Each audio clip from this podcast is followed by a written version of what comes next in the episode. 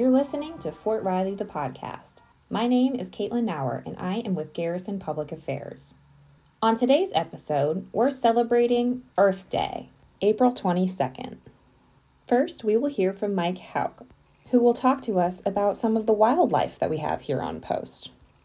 Then we will hear from Steve Wally, who will explain the significance of the tall grass prairie that surrounds us in the Flint Hills, and all of the prescribed burns that happen on and off post and how beneficial they are to our environment. Let's start off by talking to an eagle expert. Hi, good morning. My name's Mike Hauk. I work with the Environmental Division on Fort Riley. I'm a wildlife biologist. I've been here for, I'm, on, I'm going on my 18th year now. Thanks for joining us today. So, where exactly on post is this viewing point for the bald eagle's nest? We did set up a viewing area up on the outdoor chapel for one of the uh, nests that we have on the installation. So, everybody can go up there, and uh, it's a fixed uh, uh scope that uh, you can see the activity in the eagle nest right now. Uh, eagles are early nesters. they usually are, have laid eggs in January or February. They usually hatch out in March these these birds right now are growing fast. Good opportunity to get up there and watch the adults bring food to them, and they eat a variety of food. A lot of people think of eagles eating fish. Uh, there will be a lot of fish, but here near the river, we've seen them feed them turtles, uh, waterfowl. They they will even eat uh, uh dead animals, carcasses that uh, they find. So there might even be some mammals or something that they bring up to the nest. About how long will these eaglets stay here at their nest? They will start getting their flight flight feathers here in the next month or so, and then by usually around the first of June, uh, they are le- going to be leaving the nest, and then uh, they will be gone. They'll they'll hang around the nest sometimes for a week or so.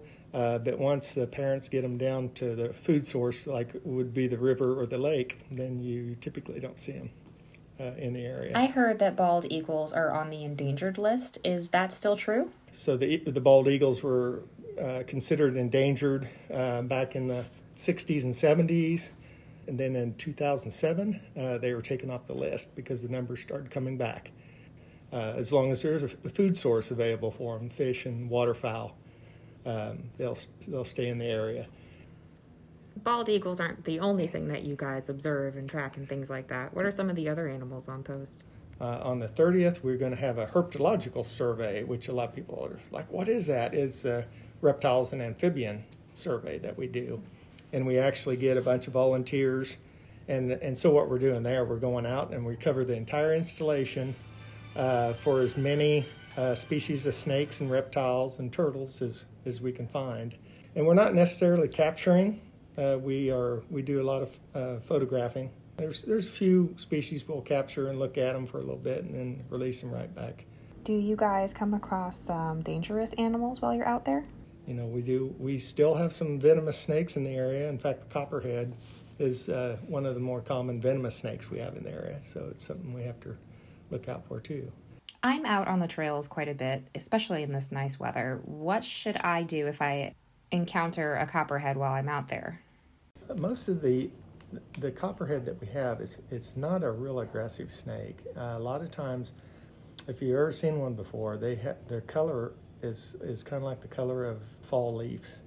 They they are typically in the woodlands around rocky hillside areas, which the main post is like perfect for them. And uh, if you're out in the woods walking around, you a lot of times will not see them.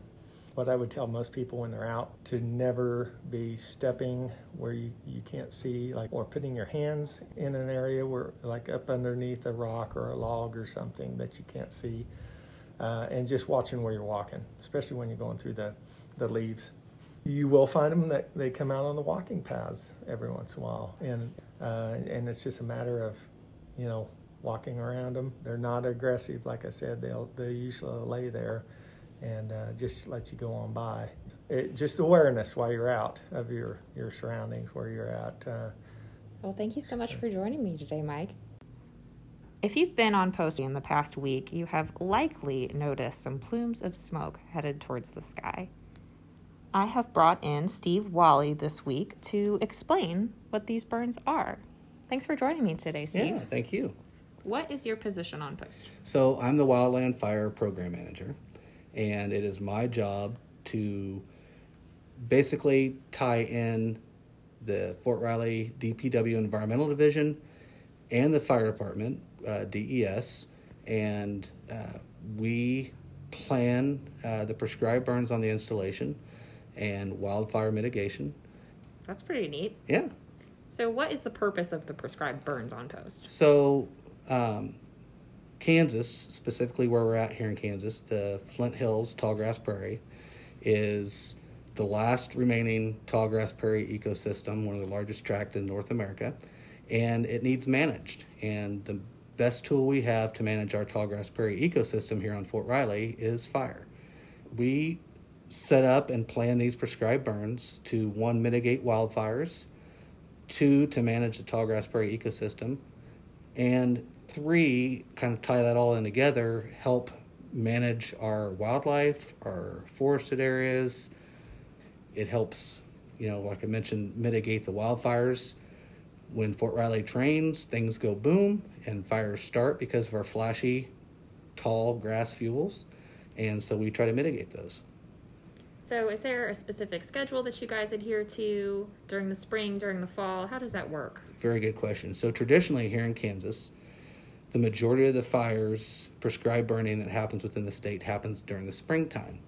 To mitigate the amount of smoke that's produced, because Fort Riley is large, close to 101,000 acres, to mitigate that smoke, we try to burn from late summer all the way to spring. Um, that way, we are not putting up additional smoke to all the ranches and other prairie burns going on around Fort Riley. So you mentioned that the burns typically go from late summer through spring. So we're in spring now. About how much longer can we anticipate these burns going on? So probably for a couple more weeks. Um, with the amount of moisture we're getting, uh, the grasses and plants are starting to green up, and the fire behavior will decline. And usually, when we're burning, we want to get a certain amount of heat in those areas, and we won't be able to get that. So we'll be winding down here in a few more weeks and we'll probably be starting back up um, late summer. If it's real dry summer, um, we have some areas that we'll be trying to uh, manage um, noxious weeds, and we'll probably start in late July, August timeframe, and then move into our fall burn plan, and then flip right back in next year, spring into our spring burn plan. How many acres on post do we burn every year? So, like I mentioned, Fort Riley is around 101,000 acres. Um, we try to burn a third of it a year, so right around 30,000 acres a year.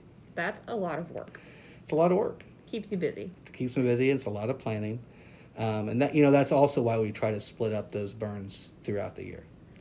Do you have any advice for this Earth Day or this Arbor Day? How people can celebrate? Go out, hike around the prairie. You are in, like I said, one of the last stands of the tallgrass prairie in North America, and the Flint Hills is awesome. There's tons of hiking and outdoor activities.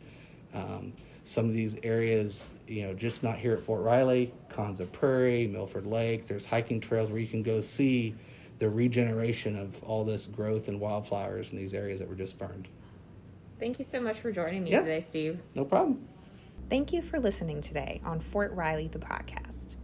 If you're looking on how to get out and enjoy the environment, go to home.army.mil forward slash Riley and check out things to do.